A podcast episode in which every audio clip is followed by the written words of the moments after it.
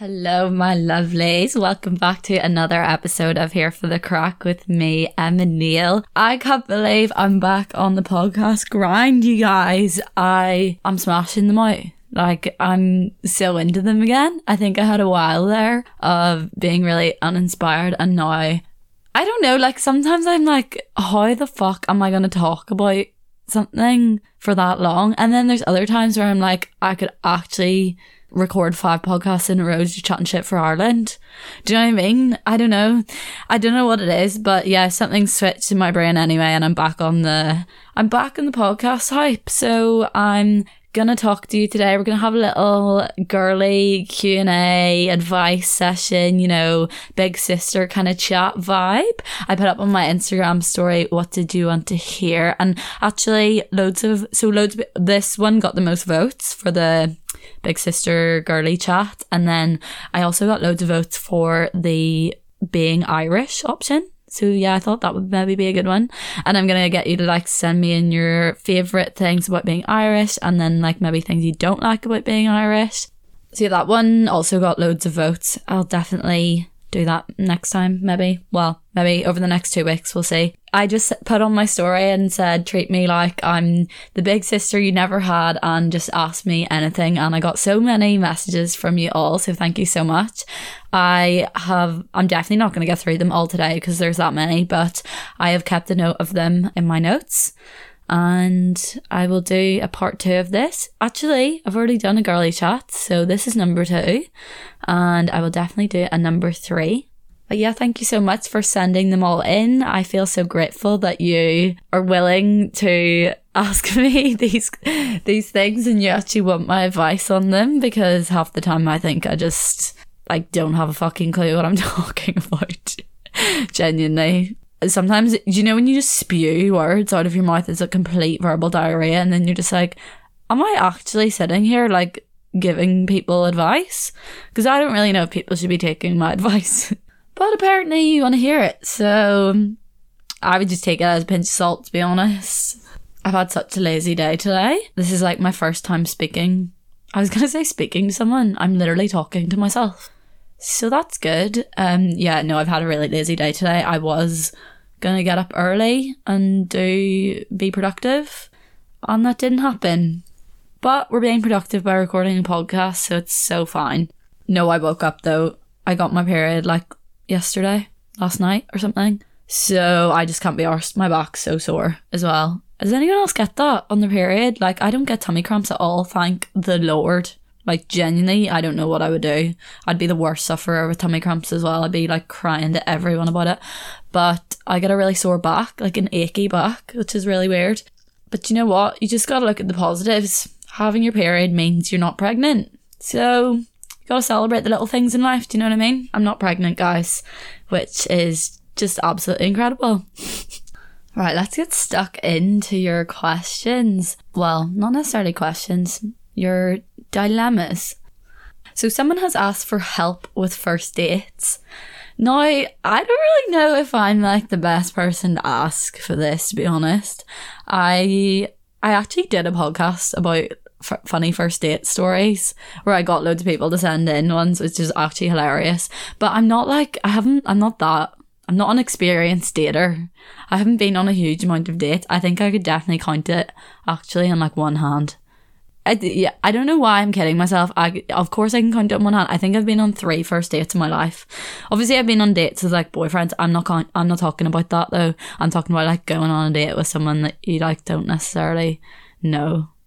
Not that you don't necessarily know, but do you know what I mean? Like a first date. And yeah, I think I've literally been on 3. So I'm not really the best person for advice on this.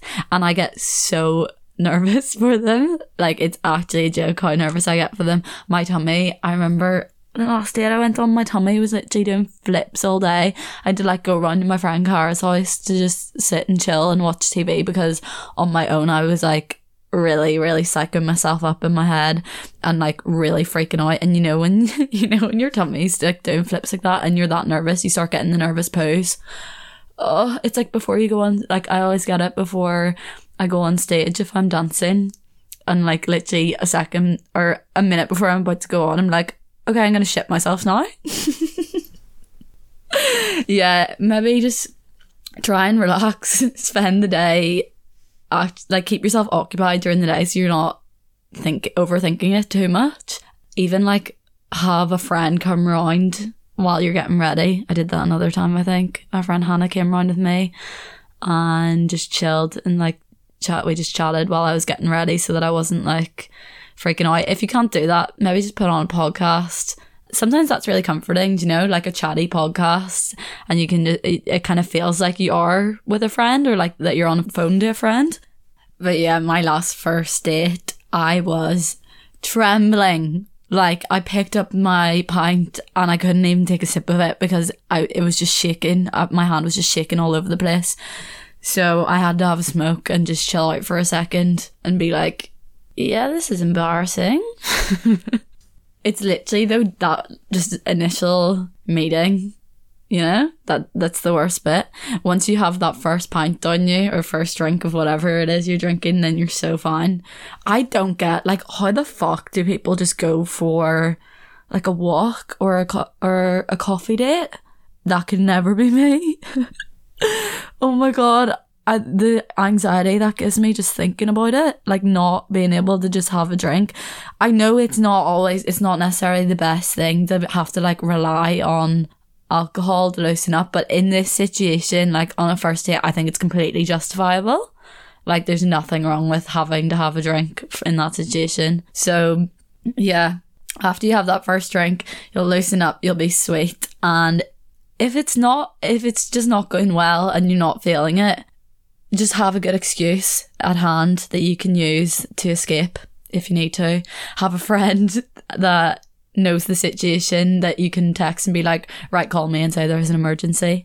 And then you're just like, oh, I'm really sorry, I have to go. Or even just don't put yourself in an awkward situation where don't arrange to go out for dinner, because then you have to stay there the whole dinner. Maybe just arrange to go for a drink, and then you can literally call it a night after a single drink if you want to. Or you can keep going and have dinner together and have more drinks. But do you know what I mean? Then you're just leaving your options open, so that if it's not going well, you can leave. But yeah, honestly, I would say the main thing is try not to overthink them too much, because that's what I do. And then you end up playing out. Does anyone else do this? Where you literally play out fake conversations, made up conversations in your head, potential conversations that are going to happen? Obviously you're not going to rehearse. You're not just going to then come out with everything that you were thinking of. It's so stupid. It just freaks you out even more. I'm so bad for doing that.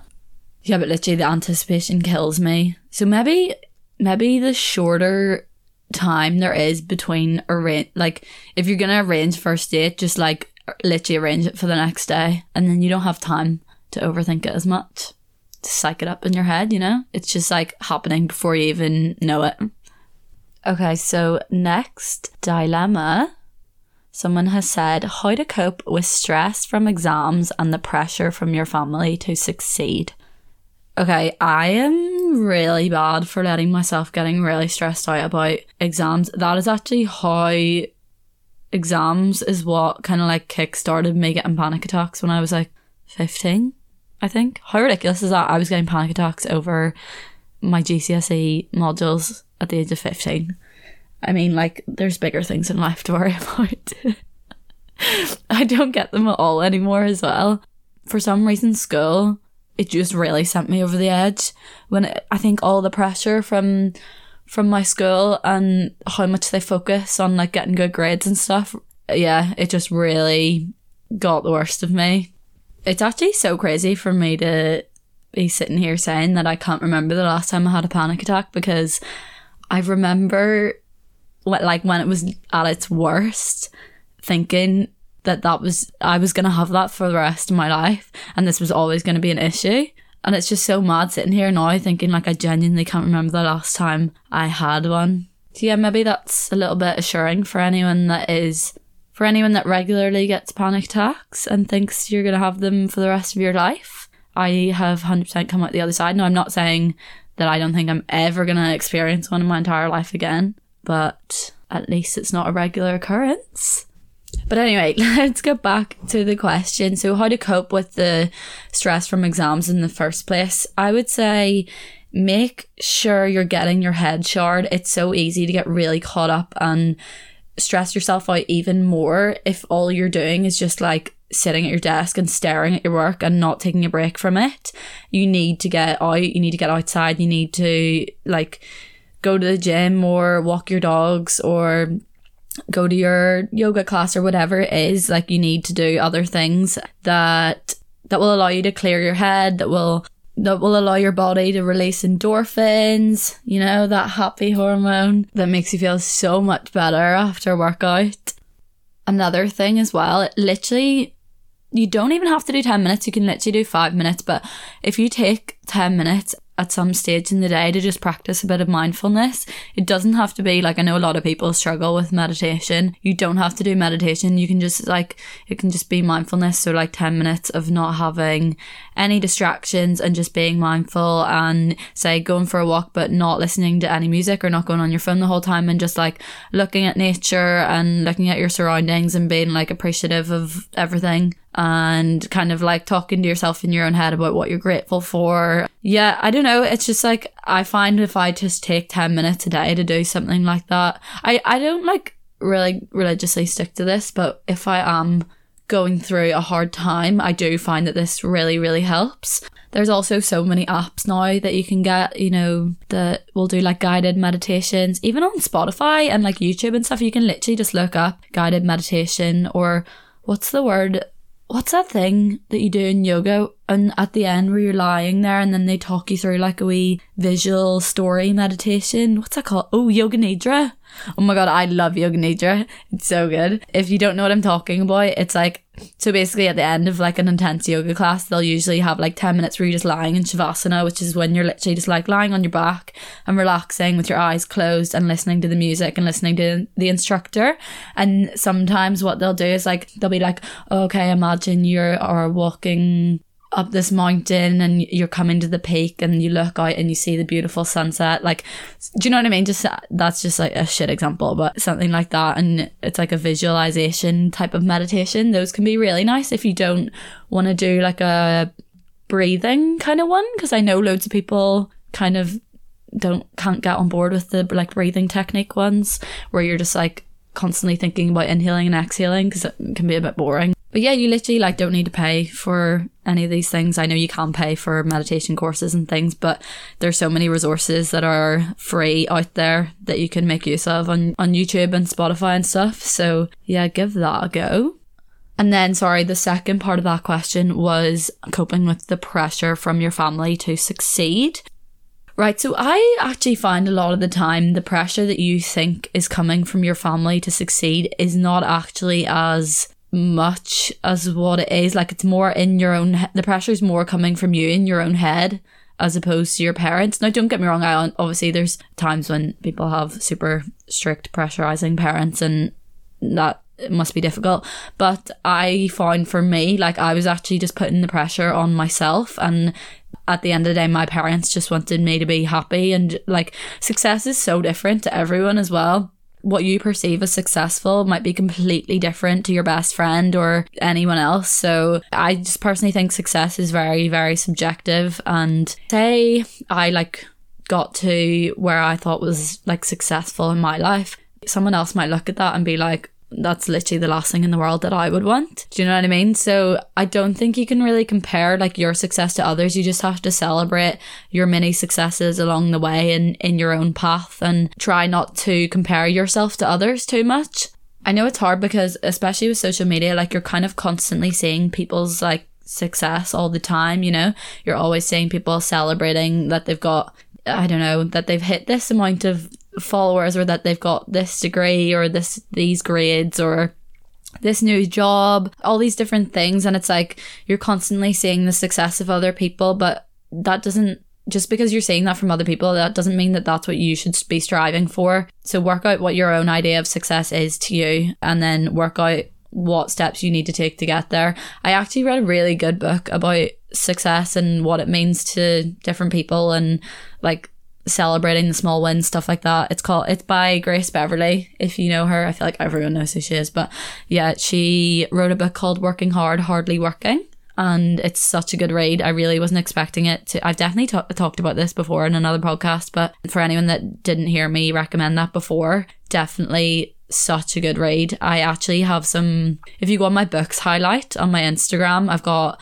a couple of pictures I uploaded of like little highlighted bits and stuff that I really liked in the book. But yeah, really highly recommend that you read that. It also made me realize that like there's no such thing as like a final successful point. Do you know what I mean? Like you're not gonna say, okay, so say your lifelong dream is to be like CEO of a makeup company, right? If you then get to that point, that doesn't mean that all your worries are going to go away and you're just going to be happy for the rest of your life and you're going to feel like you're successful because you've got to that point. Like, that's not how it works. Do you know what I mean?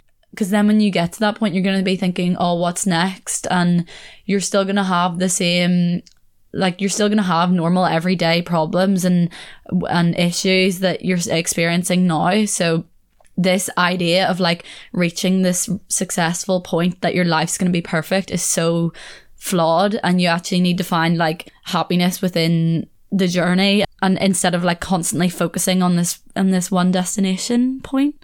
I feel like I'm getting a bit deep now, but do you know what I mean? It just, that book made me really realize that you need to have happiness in everyday life. You need to have purpose in everyday life and not just be constantly future focused, because I used to have a real problem with always being future focused and always thinking like, I'll be happy when, you know, I'm back in Australia, or I'll be happy when I've got this degree and I'm working in the fashion industry. I'll be happy when I'm doing this or that. Like, you actually can just be happy now. You don't need to wait for that. You can just like find happiness in your day-to-day life. And it like obviously takes maybe a bit of change to your day-to-day life. You maybe need to get up earlier and start going to that thing that you always wanted to go to, or making more of an effort with your friends. And I don't know, you might need to introduce like different things in order to be enjoying every day. But, and that's not to say that you're not going to have shit days. Like, obviously you're going to wake up and have shit days. I still do every week. Obviously I feel like every Monday is a shit day, but yeah, it's just about like being able to find happiness in your everyday life. I feel like I've literally said that about 20 times now, so I'm going to move on to the next question. Right, so someone has said, my long-term boyfriend is adamant that he doesn't want to get married or have kids. What do I do? So people have different values when it comes to marriage, because it's not necessarily like hugely important to a lot of people. Loads of people feel like they don't need to have like a, they don't need to legally bind their love for someone, you know? Like, it doesn't really change anything. I mean, I know it does legally, but you know what I mean? Like, some people just don't think it's that important. It doesn't affect your relationship at the end of the day. I know it makes things easier for like, well, I mean, I think it makes things easier for when it comes to like getting a house and stuff. I don't even know. And like, if you're to move anywhere together, like visas, all that kind of shite. But yeah, like, people have these opinions for different reasons as well. Like, some people, you know, if they grew up in like a broken family with divorced parents and had a bad experience, then they might not necessarily see marriage as like such a good thing. Also, other people could maybe have parents that aren't married but have such a good relationship, and they've seen that and like know themselves that they don't need to get married to have that. I do get why it is important to people though, as, on the other hand, like for people that are religious, it might be like a nice thing to have a religious wedding. For me personally, I don't really think, I'm not fussed, but if my partner was fussed, then I wouldn't care. Like, I would. Well, I don't know. I do like the idea of it, but I think it's very hypocritical. Like, I'm not going to have a religious wedding. I think it's massively hypocritical to live my whole life not being religious. And then, do you know that, like, I just don't get those people that live their whole life, like, literally not being religious one bit, not believing in God, never going to church or anything, and then just, like, having a big Christian wedding. Like, what are you getting from that? I really don't get it, because then you're like saying your, what do you call this, your vows, and it's all like on the Bible that you don't believe in. Like, surely your vows just mean like nothing. Do you know what I mean? Like a Christian wouldn't say their vows on the Quran, because it would just mean jack shit to them. Does that make sense? So like, what? Yeah, I don't know. I think it is just like a traditional thing though, isn't it? But I think if I was to get married, I'd want it to be like very non-religious, I'd want it to be abroad. Yeah, I think I don't know. I've always dreamt of a wedding in Tuscany, in Italy, in like one of those big vineyard farmhouses, and like just a really pretty setting, loads of fairy lights, like eating outside. That's like my dream. And I'd want like an Irish band there, and then I'd want an acoustic band and like Irish dancers and stuff. What else? Sorry, I'm literally just going off on a tangent about my dream wedding. I would say you need to have a conversation with him, because if getting married is really important to you, then he should appreciate that as well. Do you know what I mean? Because if he doesn't actually care about marriage, but he understands that it's like that you really value it, then he should be willing to do that for you, I guess. But the kids thing is a little bit of a deal breaker, no? Because at the end of the day, if having kids is something that you really, really want in life, and he very much doesn't, then what happens if you don't? Like, are you just not going to be happy in the future? I don't know. The marriage one, I think, is like okay to disagree on, but like kids, I feel like you kind of both need to be kind of the same opinion. It could just be a case of you're young now and he like can't imagine having kids. Like my mum always says that to me. When I say I don't want to have kids, she's like, no, you just think that now. But like I was the same when I was your age. I thought I didn't want kids. And then once you're like in your 30s, then all of a sudden you get really broody? Am I saying that right? So it could be a case of that. But if it's not, and he genuinely like doesn't want to have kids, I think that could be a bit of an issue, because you don't want to live your whole... What happens if you get married and commit to this man, and then you get to like the age of 35, 40 and you're like, I actually really want kids and you can't give that to me, so then you're just going to end up getting divorced over something that should have just been like discussed.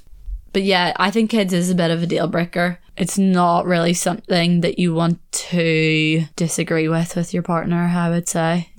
Okay, so next question we have, how to embrace sexual liberation as a girl. Right, first step, stop judging or talking badly of other girls that are sexually liberated. The more you kind of portray that and have these like negative thoughts of girls being like that, then the more you're kind of going to put that on yourself. So completely scrap that idea. And if anyone ever speaks badly of a girl being sexually liberated in your presence, then defend them like there's no tomorrow, is what I say. And then step 2, just like honestly open up the conversation more. The more you talk about things openly, the less guilt and shame you'll feel around it. So yeah, just like normalize it, start talking about it. And then you'll take away so much like shame and guilt, like inner shame and stuff that you feel from yourself. And before you know it, you'll be a sexually liberated queen. Right, someone has asked how to find a boyfriend who is actually mature. It's a good question. They say that boys like mature later than girls, don't they? So maybe you just go for someone a bit older than you. That always tends to be the case though, isn't it? I feel like it is normally girls go for older boys because of that. In terms of how to actively like seek out a boyfriend now that is mature, I don't really know if I can help you on that. I guess you've just got to read the signs from the start, you know, pick up on the red flags if they're not mature, and then just scrap it if you can see telltale signs at the start of them being immature, I guess. But yeah, we really, really need to scrap this whole notion of like manning up, not talking about your feelings and all this shit, because it's genuinely just producing like a whole gender of people that just have no emotional intelligence. If how are we supposed to get through life with just females being like emotionally intelligent? Do you know what I mean? We can't carry it all on our backs. It's time for men to start opening up a bit. It's also just causing problems for yourselves. Like, the patriarchy that men have literally created for themselves is also disadvantaging them. Like, look at the fucking suicide rates amongst males, and it's literally because they just like bottle everything up and don't know how to speak to people about things. I mean, I think it's just something like as a society we really consciously have to work on in terms of like in education and schooling, and also just like bringing up your sons to be not toxic masculine, to not have toxic masculinity. What am I trying to say? Why this happened to me before when I was talking about toxic masculinity and I like didn't know how to put it into context. But yeah, how to basically not teach toxic masculinity to boys from a young age. I mean, there's also a lot more things we need to work on as a society, isn't there? But I'm not going to get into that right now. We'll just leave it at the, we'll just draw a line there at the toxic masculinity, because I really can't be bothered getting into all that today. I'll just end up opening a whole other can of worms about feminism or something, going on a rant. So yeah, we'll leave it there. Right, what's the next question? Tips on shaving down there. Sorry if it's TMI. I mean, I don't really know what you want me to say in a podcast that isn't TMI, but I'll tell you what, go on to Hey Astrid's Instagram, you know, the razor company. Go on their Instagram. They always, I don't know, maybe it's their TikTok, I don't know. Anyway, it's probably both, but they always have videos on like basically how to do it, but they'll like show you on a piece of paper so that it obviously like doesn't get taken down. They just show you on a piece of paper. I feel like it's really helpful. Yeah, so go check that out, because I'm not going to sit here and try and explain to you on a podcast, because one, that'd be incredibly awkward. Two, my parents listen to this, and three, I just don't think it would actually be of any benefit, to be honest. Oh, okay, so someone has asked, is it normal to doubt your relationship? Now, I don't know, because I think it's really normal to literally doubt, like, to have doubts about everything in your life at some point, you know? Like, everyone has those days where you wake up and you just have, like, an existential crisis and you doubt everything that's going on in your life. You don't know if you're in the right job, in the right, I don't know, in the right uni course, whatever it is you're doing in life, in the right relationship. You just have doubts about everything, even like about who you are as a person. And I think that's completely normal. But if you're having like doubts every day, like if you're like seriously waking up and like doubting whether it's the right thing every single day, then I wouldn't say that's normal. I'd say that's a big telltale sign for something being wrong. Maybe just sit down and have a think about why you're having these doubts, what they're coming from, if there's any issues in the relationship, anything that needs talked about. Yeah, it could literally just be a case of like, because sometimes you can love someone and then and not necessarily think it's the right time to be with them, you know, like right person, wrong time kind of thing. But yeah, it's always really hard when that is the case, because sometimes it's just easier when you just like have a fallout or someone does something like, I don't know, cheats on you or whatever it is, because then you can actually like hate that person and then just like move on from them. Whereas when you got that feeling where it's just like not right, but you know, you still love them, but you just don't think the timing's right or whatever, and your head's a bit all over the place about it, then sometimes that's actually more difficult, I think. Okay, we've got another relationship question here. They have said, how do you know if someone is the one or not? I'm moving in with my boyfriend and scared it's not the right decision. I don't know. I am actually really intrigued to know this. So people that are like, I need to ask my mum. Yeah, I need to ask like older people that are married and stuff, like did they know that the person that they're with now was the one from the start? That's actually quite interesting, because I think that you always tend to think, I don't know, I sometimes you tend to think like no matter what relationship you're in that they're the one, but then not necessarily. I wouldn't say that I have all the time. I think there's times where you're in relationships and you can very much appreciate that it's just like I had this conversation actually with my brother and his girlfriend recently, because they were saying, well, why would you want to be in a relationship if you didn't think they were the one? But then I was like, no, because there are just times like in your life where you don't necessarily think you're going to spend the rest of your life with them and get married to them. But like, that doesn't mean that your relationship isn't amazing and you don't love them to bits and it works at the moment. Do you know what I mean? Because for example, like if you're in a relationship when you're in like high school, you don't necessarily think at the age of 17 that you're going to spend the rest of your life with this person and get married, but that doesn't mean that it's not like fun while, and it's not a good relationship while it lasts. So I don't necessarily think you always have to think the person is the one, but I do also get where people are coming from when they say like, why would you be in a relationship if you didn't think the person was the one? Are you just like wasting each other's time then? But I think at the start of relationships anyway, it's like way too early to be thinking about if they're the one or not. Like you need to get to know each other properly. You need to like live together, and I don't know, like I really don't think at the start of a relationship you would have a clue, to be honest with you. And by the sounds of things, okay, so this person said, how do you know someone's the one or not? Moving in with my boyfriend, scared it's not the right decision. It's probably a case of that you actually just need to move in with him and see how it goes, because I think you learn a lot about someone when you move in with them. It can really like make or break a relationship because it completely changes the whole dynamic. Like, do you ever hear of people getting married and never living together and then moving in together? I just think that is the most stupid thing in the entire world. Like, what happens when you move in together and you find out all these things that you actually hate about the other person, and now you're just stuck with them? I know, I couldn't. Like, please move in with your boyfriend before thinking about getting engaged.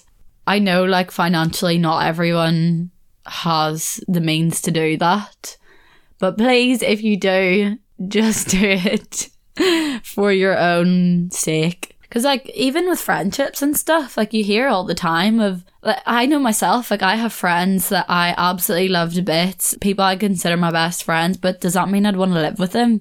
No, because it could potentially like ruin your relationship with them. Like, there's some people and you just know you can't mix living and being friends with like that, and you've just got to keep those boundaries literally for the sake of the relationship.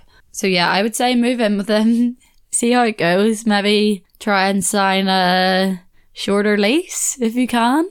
And just make sure you kind of like keep... People can have a bad habit of when they move in with someone, then their whole life just like becoming them. And all of a sudden now you're living with your boyfriend and you don't make any effort with it to see any of your friends, and everything you do is just with your boyfriend. So try and consciously make an effort to still maintain your own life, because it's so important when you're in a relationship to have your own things and your own friends and things going for you, because otherwise you're just, anytime you're in a bad mood or anything, like it's just all your anger is going to be directed at this one person because you're just spending so much time with them. And yeah, I feel like it just creates so much tension, and you're not getting your head charred, you're not getting time away from them, and it's just going to cause like unnecessary arguments. It's also actually really important because you kind of forget that, like, so when you don't live with your partner and then you obviously will arrange to meet up and you'll go on dates and stuff, and then it can be really easy to kind of fall into the habit then when you move in together of like not arranging those dates because you're always together. So you just think, oh, you're always spending time together, but so you don't need to like arrange to meet up because you're already met up. But it's really important to still keep going on those dates and having like fun, exciting things to do, because otherwise you'll just get so bored of each other, like looking at each other, and you're just like taking away all the fun and excitement from it. So still scheduling time to actually have like quality time together and have date nights and stuff, and not just be like always in each other's company but never actually doing anything. Do you know what I mean? Especially if you're both like working and stuff, and then you're just like coming home in a bad mood, and then, you know what I mean, you're only really seeing like the not the bad side of someone then, but you're kind of always getting them at their like grumpy, like tired point. You know exactly what I mean, okay? I don't need to ramble about this topic for any longer. Right, I'm going to leave it there. I swear I literally only answered about 4, maybe 5 questions there. I don't know how I managed to chat that much shit. Sorry if I was literally just like going on loads of rants. Hopefully my advice wasn't too bad. I'm thinking back on it now and I genuinely can't even remember what I said, but yeah, I'll definitely do another one of these big sister girly chats. I actually really enjoyed this one. It was quite fun. I have heaps more questions to get through as well.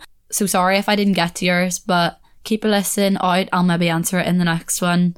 Anyway, I hope you're all doing really well. Thank you so much for all the support. We're back on the Spotify charts this week, which is amazing. I actually wasn't really keeping track of it as well for ages there because I was being inconsistent. I never was checking and stuff. So yeah, it's really good to be back in the charts, and thank you so much for all the love and all the messages as per usual. You're all amazing. I love you so much, and I will speak to you in the next episode. Bye.